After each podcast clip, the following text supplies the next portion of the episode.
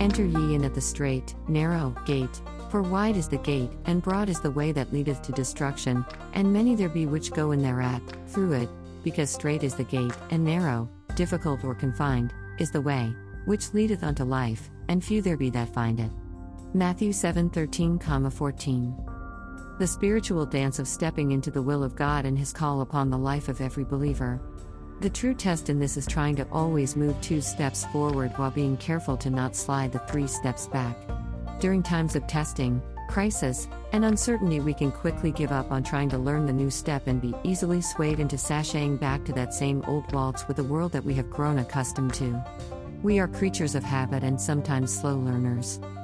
But we never dance alone, and often we don't realize that there are others who watch us and our moves, and sometimes our faulty footwork can not only harm them, it can ultimately destroy them. Pressure from the world, pressure from the enemy, constantly reminding us that we may fail, and the most dreadful one, pressure from ourself.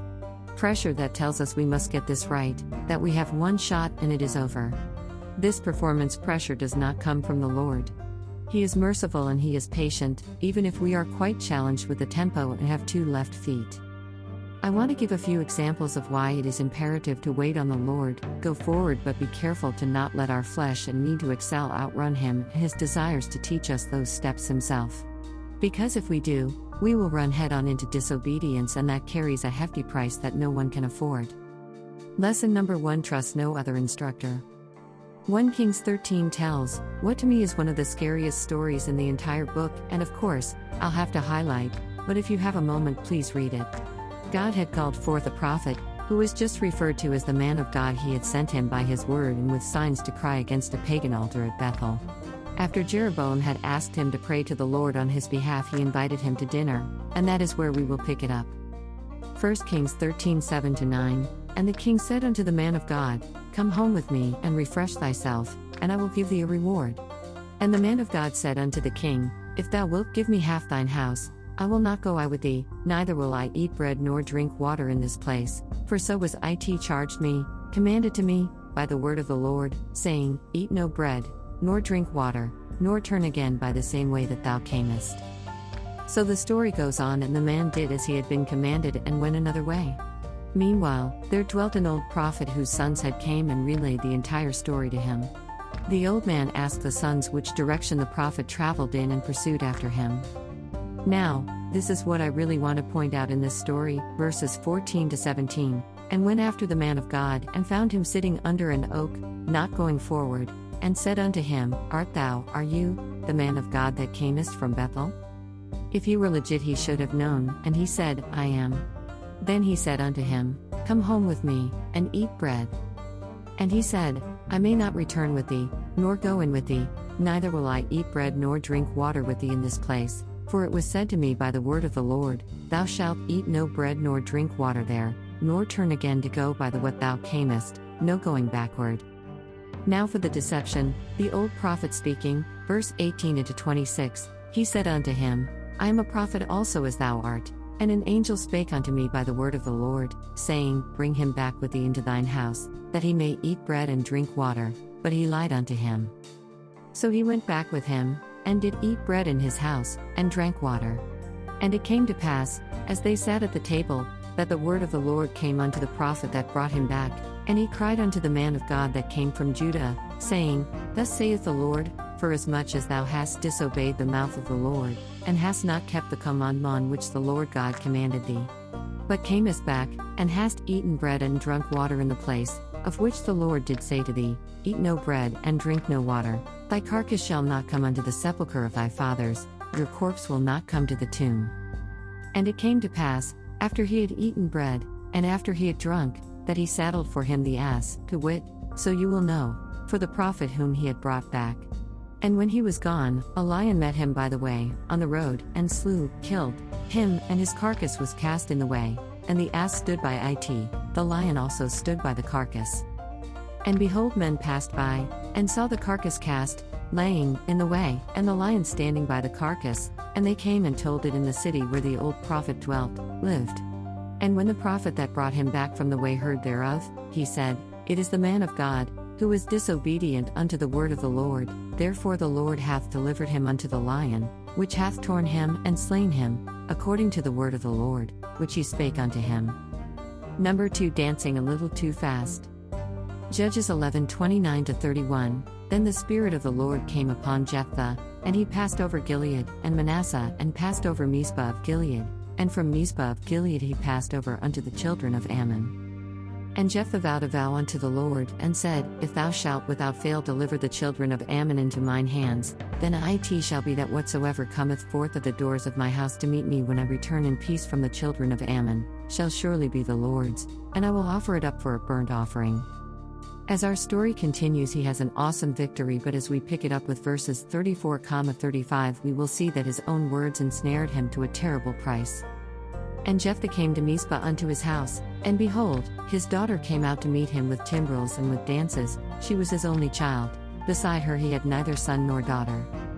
And it came to pass, when he saw her, that he rent, tore, his clothes, and said, Alas, my daughter! Thou hast brought me very low, and art one of them that trouble me, for I have opened my mouth, given my word, unto the Lord, and I cannot go back. Go back on it. Now, by that scripture, God was already with him and God did not ask him to make this vow. But sometimes people can fall into the trap of questioning their relationship with God and feel that they must bargain with Him to gain victory. God only asks that we trust Him to lead us and guide us. He never asks for us to bargain anything with Him for His goodness toward us. The Bible states God maketh rich and addeth no sorrow with it. Of course, that means fruitful in many things, and He does not hurt us in doing so. Number 3 Never try to outdance the master. Saul, Saul, Saul, an endless volume of books could be written dealing with King Saul. One of whom, yet again, Israel was warned about. They wanted a king because everyone else had a king. God was like, I am your king, and they were like, No, we want a king like they have. So even after being warned by Samuel the prophet about just how bad this guy was to be, they still wanted him. He was tall, striking, and looked like a king to them, would have had a few undesirable personality traits. So we know that he was a bad king and very disobedient to God and always doing it his way and doing his own thing. And so the time comes when God had commanded that all who practice witchcraft be destroyed out of the land. And of course, Saul being Saul did not live up to this command. God grew tired of all of it and took his spirit away from Saul, had David anointed as his successor. As Saul's sanity vanished farther and farther away as he was filled with hatred and jealousy, he would commit one final act that would also hurt those who were innocent and cost the lives of his sons. 1 Samuel 28 To break it down, the Lord was no longer with Saul and Samuel had died, so instead of accepting his state, Saul, full of self will, took one more shot at trying to outmaneuver the master, with yet again more disobedience. 1 Samuel 28 7 Then said Saul unto his servants, Seek me a woman that hath a familiar spirit, psychic, medium, that I may go and inquire of her. And his servants said unto him, Behold, there is a woman that hath a familiar spirit at Endor. So here he is, disguising himself, as if he can really sneak this one by an all seeing God, and he goes to this witch, who points out that King Saul has called for the death of them all, and realizes that he is Saul. He reassures that no harm will come to her, but little does he know the harm that is coming to him and his entire house. He calls for Samuel, God allows one final message, verse 16 to 19. Then said Samuel, Wherefore then dost thou, why do you, ask of me, seeing the Lord is departed from thee, and is become thine enemy? Because thou obeyedst not the voice of the Lord, nor executedst his fierce wrath upon Amalek, therefore hath the Lord done this thing unto thee this day. Moreover, the Lord will deliver Israel with thee into the hand of the Philistines, and tomorrow shalt thou and thy sons be with me. Saul and his sons would be dead by the next day. 1 Samuel 11 recounts the battle, verse 6 So Saul died, and his three sons, and his armor bearer, and all his men, that same day together. All of this tells us some simple truths that we need to always keep hold of God is faithful. God calls us, and you do not have to beg Him your job. He equips us as we need equipping, with whatever we need to do our work for the kingdom and to follow Him and do His will, we need only to trust. He opens doors in His time, and when He opens them, no one can shut those doors. So be patient and walk as He has called you and wait on those answers. Don't be tempted to run ahead or go sliding back, you will miss the entire dance and all the wonderful moves He wants to teach you. Proverbs 3 5, 6 Trust in the Lord with all thine heart, and lean not unto thine own understanding. In all thy ways acknowledge him, and he shall direct thy paths. Phi lambda omicron gamma zeta omega epsilon alpha lambda pi iota zeta omega NV 2016.